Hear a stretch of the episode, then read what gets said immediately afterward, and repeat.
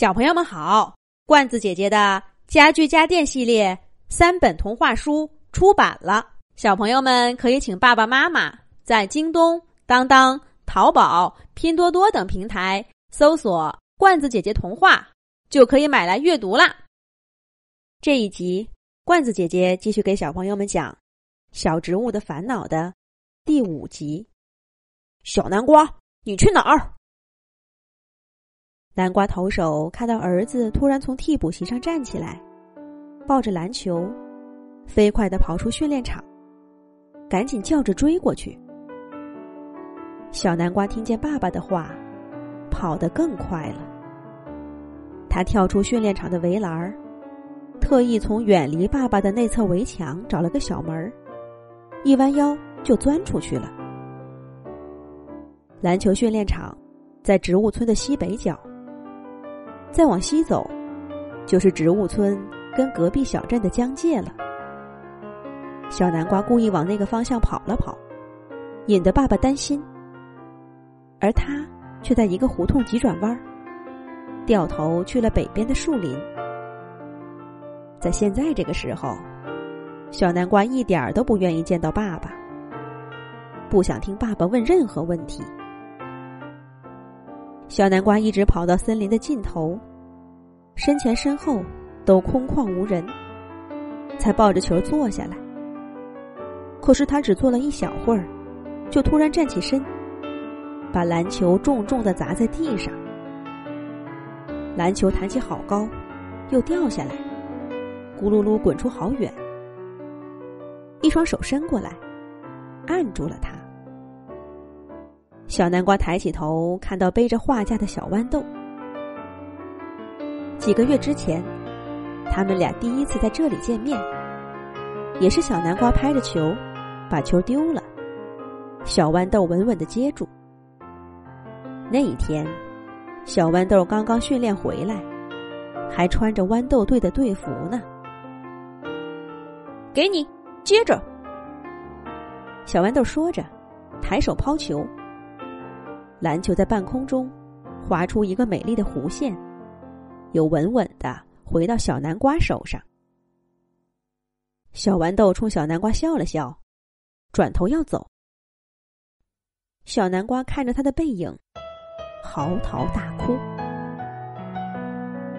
小南瓜早就听说小豌豆是位篮球高手，但他还心存侥幸，万一小豌豆只是浪得虚名呢？万一自己努努力也能赶上呢？可是刚刚那个漂亮的传球，残酷的粉碎了小南瓜的幻想。爸爸为什么让自己跟这样的球员比呢？这哪能比得上啊？想到多日来辛辛苦苦的训练，想到爸爸殷切的眼神和鼓励的话语，小南瓜终于忍不住。所有的压力和委屈，化成喷涌不断的泪水，混着鼻涕，一起倾泻下来。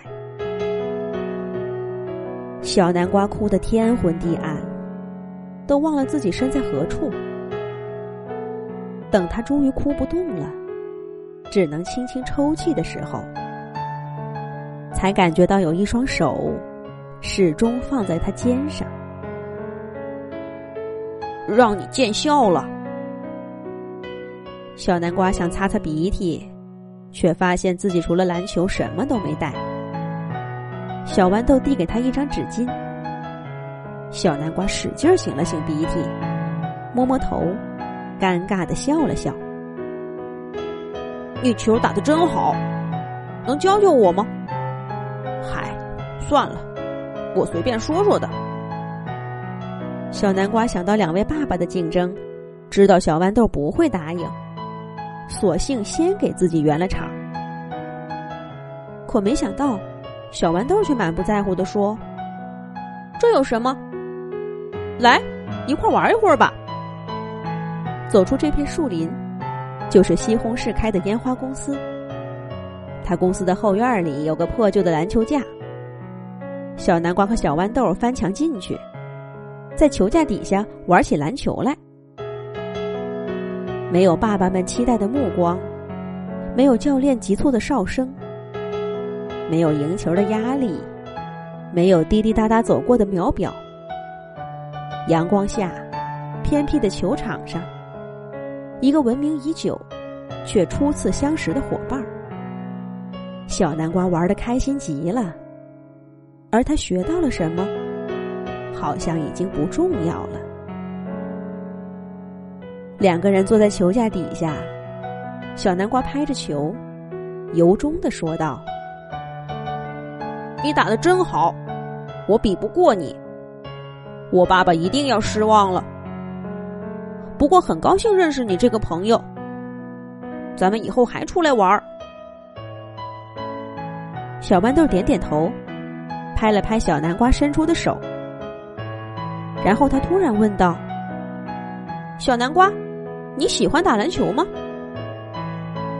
小南瓜愣了一下，点点头说：“当然了，你不喜欢吗？”小豌豆摇了摇头说：“我不喜欢比赛。”见小南瓜不信，小豌豆又加了一句：“一点都不喜欢。”小南瓜更糊涂了。打篮球不就是比赛吗？小豌豆打得那么好，却说自己不喜欢比赛，这是怎么回事呢？下一集讲。